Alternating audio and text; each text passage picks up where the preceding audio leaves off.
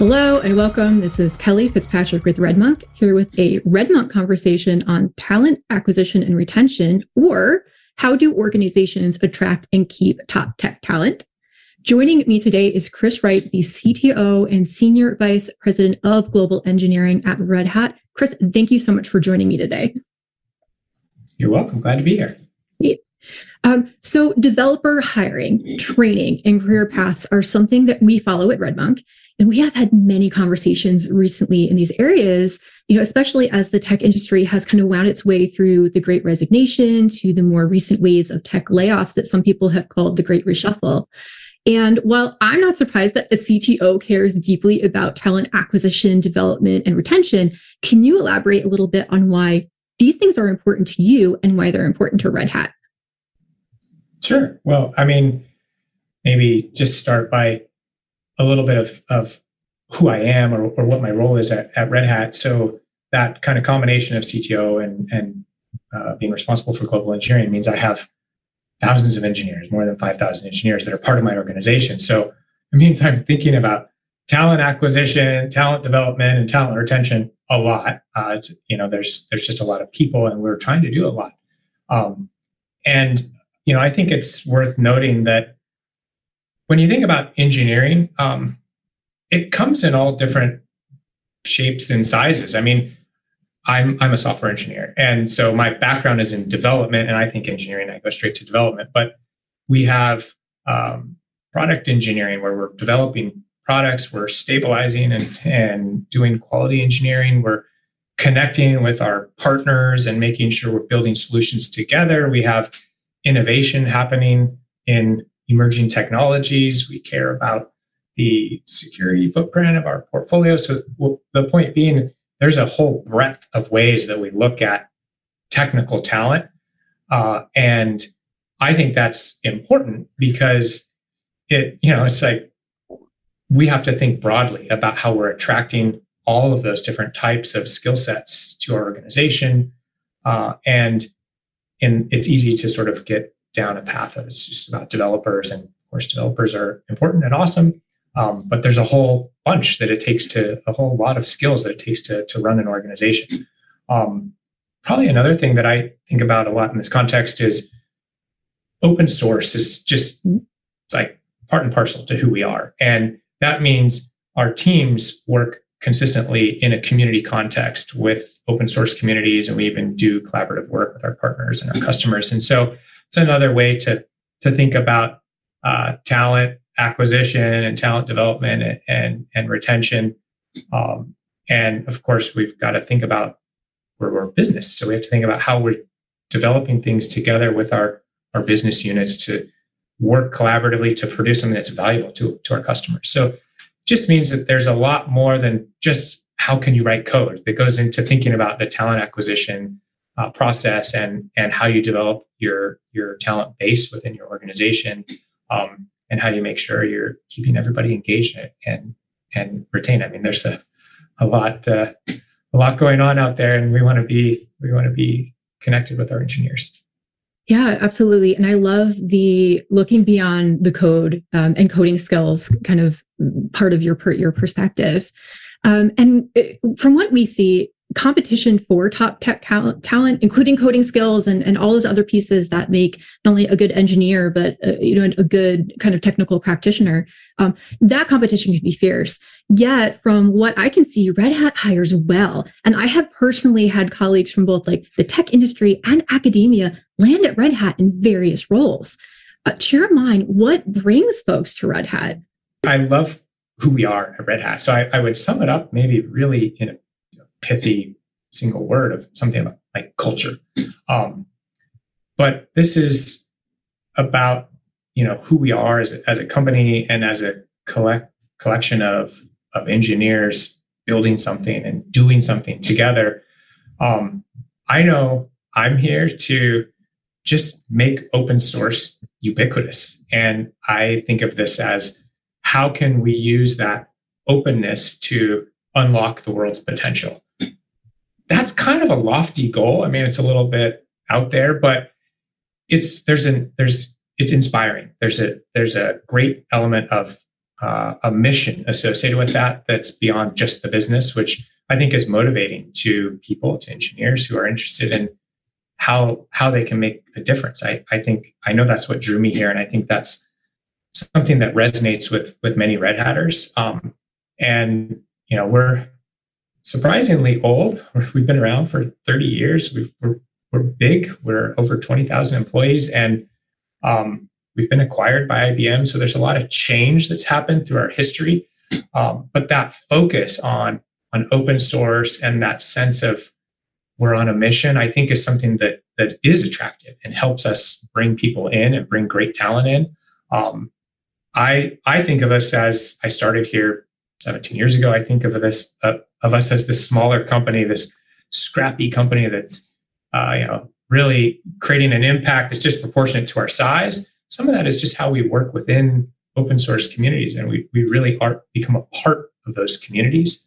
Um, and that's a big part of how we're successful in attracting talent because we're visible in those communities. Um, I think we we also have maybe taken some less traditional approaches to where we find talent. Um, there's there's no shortage of opportunities at those top tier universities to go and do recruiting. And the honest truth is, you go there and you sort of stand in line and they give you a ticket and go to the back of the queue because there's a lot of focus on finding talent from, you know, I don't know, the MITs or Stanfords of the world. And so how we find people can be a little different. We we've looked at different schools and been really successful at finding super motivated people. I I put a premium on um, not just the the talent, how how are your technical skills, but also just the drive, the initiative, the passion to do something. I, I think that's that's really important, and you see that naturally surfacing in open source communities.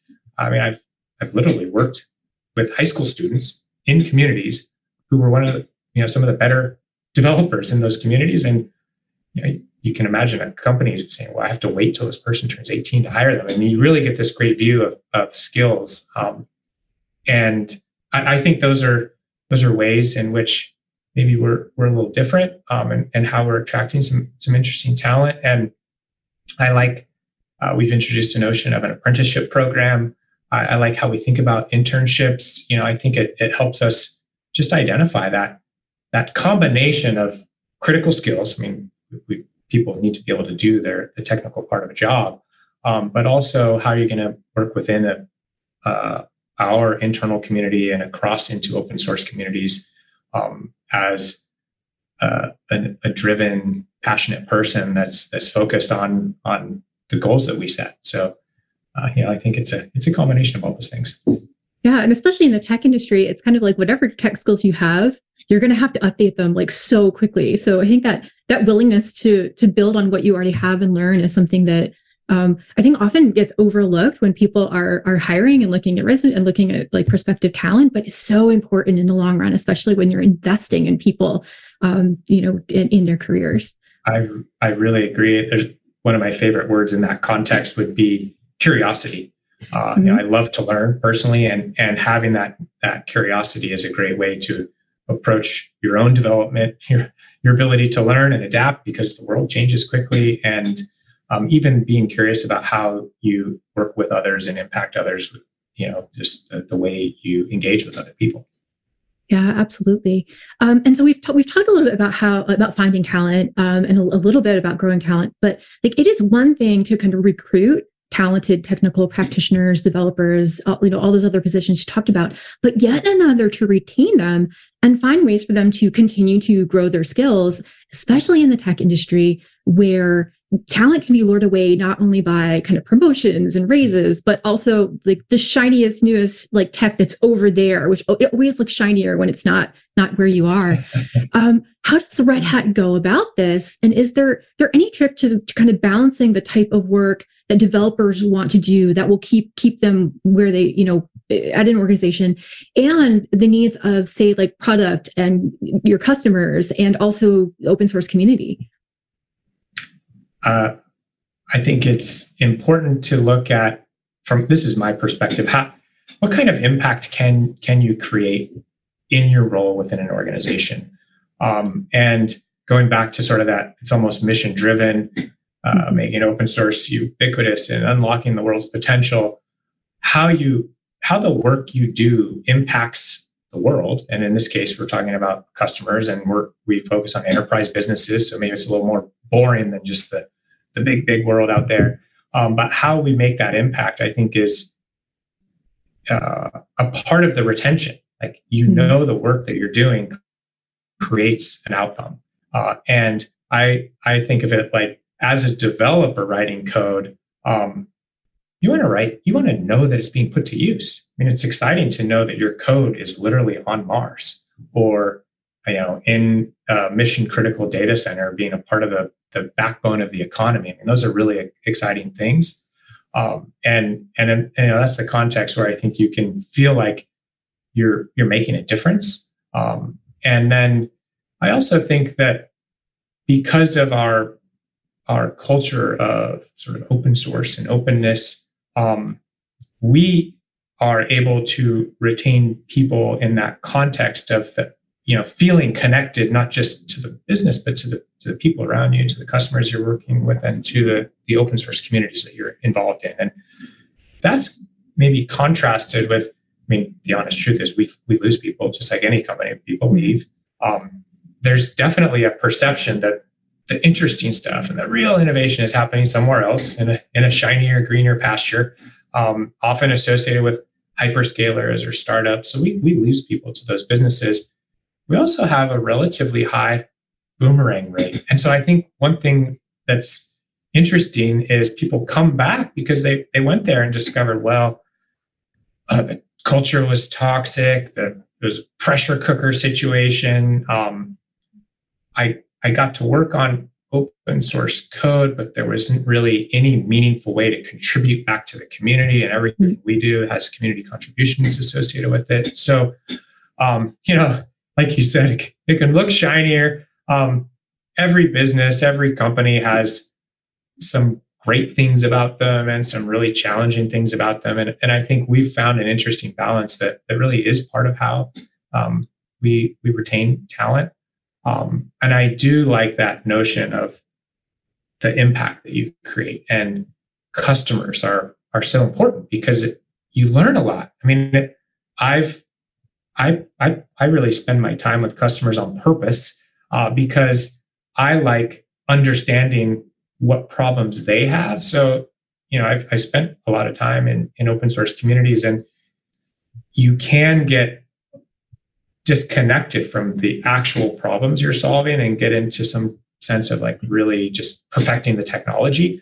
Um, that's satisfying and you know you can scratch an itch of curiosity for for a while for me i think knowing how it gets put to use and being connected to all of that is is also important. So you know we try to try to make sure our, our teams are connected to the impact that they're creating. Um, and then you know we we make sure to think about how we're delivering to customers, but also creating innovation. I mean, we're part of communities. We are part of the process. The open source communities are where all of the really amazing, cool ideas are coming from, and we're a part of that. So we are innovative, and it you know may not always uh, show up that way in that kind of top level view of it's it's really just the startups or the hyperscalers that are doing this, but we do a lot of uh, work together in communities that, that are really exciting, and so you know we sh- we show that. We, we showcase that internally, we we talk about that, um, and I think all of this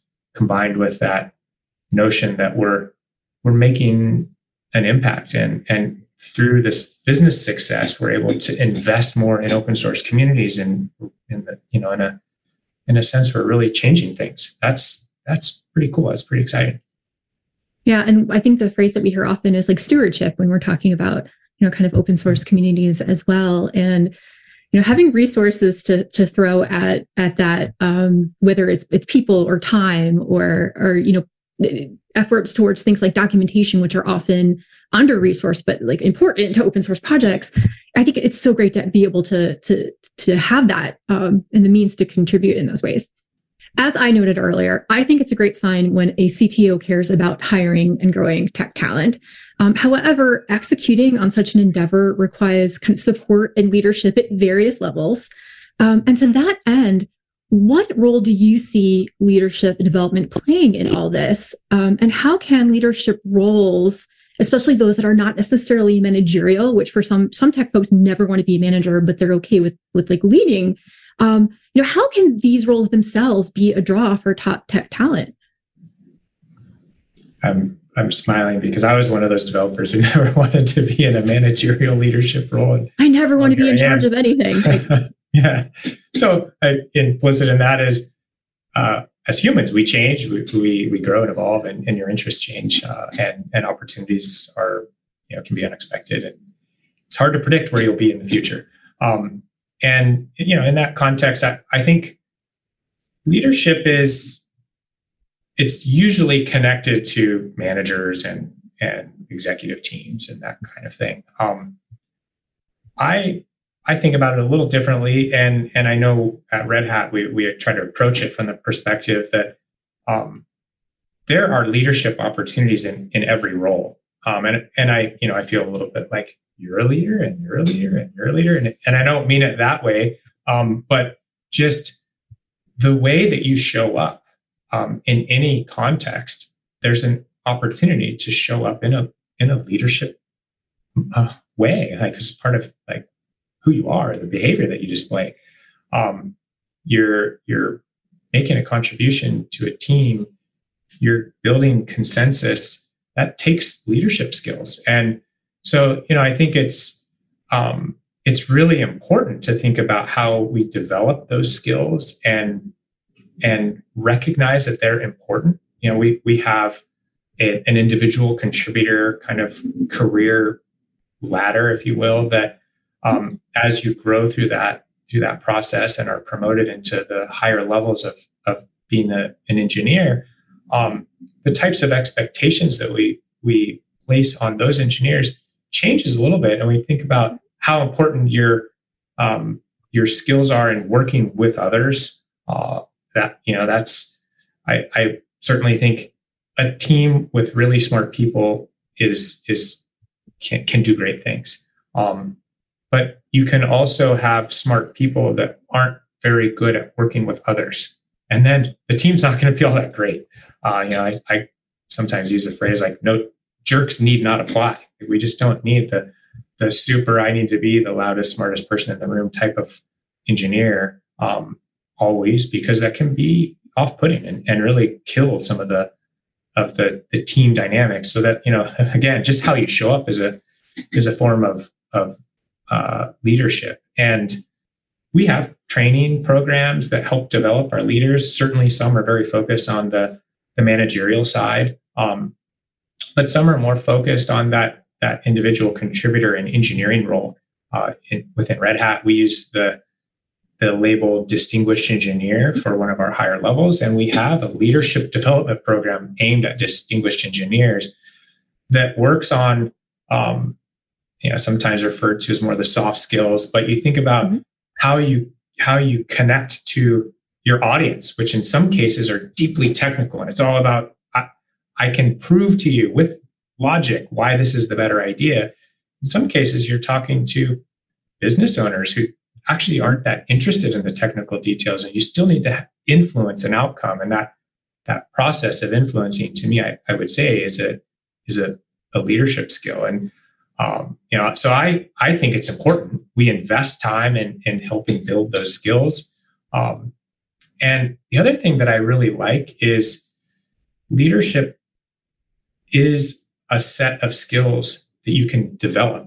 So some people will just come more innately skilled at at leadership, and and some will need more work to develop those skills. But it's the kind of thing that you put time in you focus on that development and you'll improve and you'll your leadership skills will improve. I, I think about this i i um, give a lot of presentations.